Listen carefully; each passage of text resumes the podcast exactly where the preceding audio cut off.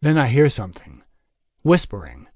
At first I thought it was the wind or the distant rustling of leaves, but then I hear the way the tones rise and fall, and how there is almost an emotion to the movement of the sound. I spin around and prick up my ears to detect where the noise is coming from. It sounds as though it's coming from high above me, up past the crumbling staircase, and further up still, as though it's floating down from the rafters of the top floor. I don't like this place. It sends shivers up my spine, and is somehow colder than the world outside. Walking back over to the window, I climb back out and drop down onto the street below. This place is weird, I say to myself. Weird and scary. And I take off, walking down street after street looking for somewhere, anywhere that looks safe enough to hide in. And when it feels as though I've been walking forever, I hear cars. A horn beeps and an engine revs. Human transport is so stupid and primitive. It moves slowly and has poor mechanical features that mean it must survive on fuel that is made of dead animals. Right now I can smell the fumes and see the plumes of black smoke that are escaping from the rear of a blue car. At first all I see is the stuttering exhaust pipe, coughing away like a dying old man. But as I turn the corner, I realize there's a girl beside the car. She is bent over with her arms resting on the open window. A man is inside smoking a cigarette as he runs a hand through his hair. He smiles, and I'm shocked to see he has a gold tooth in the front of his mouth. Why would anyone put a metallic substance in their gums? The man seems so untrustworthy.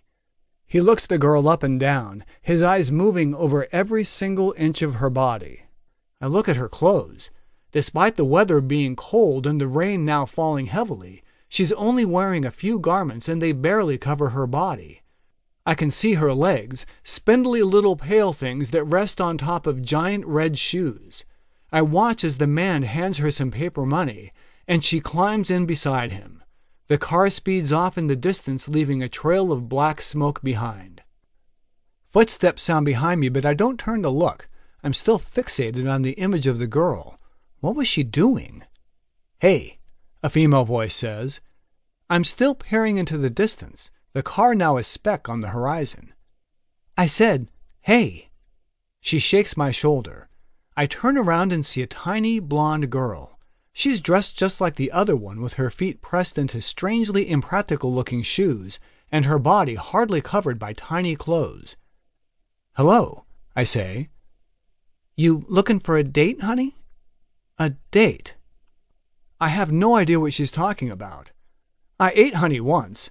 Allison gave it to me on some toast, and it felt as though my mouth was being glued shut. Looking down at the girl, I see she's still staring at me with wide, expectant green eyes. She blinks at me, waiting for me to say something. So, we hooking up or what? she asks. I still have no idea what she's talking about. I'm sorry. I don't know what you want from me. She rolls her eyes. Are you looking for a good time? I'm always looking for a good time. And do you want to have a good time with me? Um, I think so. Follow me, honey, she says as she strokes my arm. I'll show you the time of your life.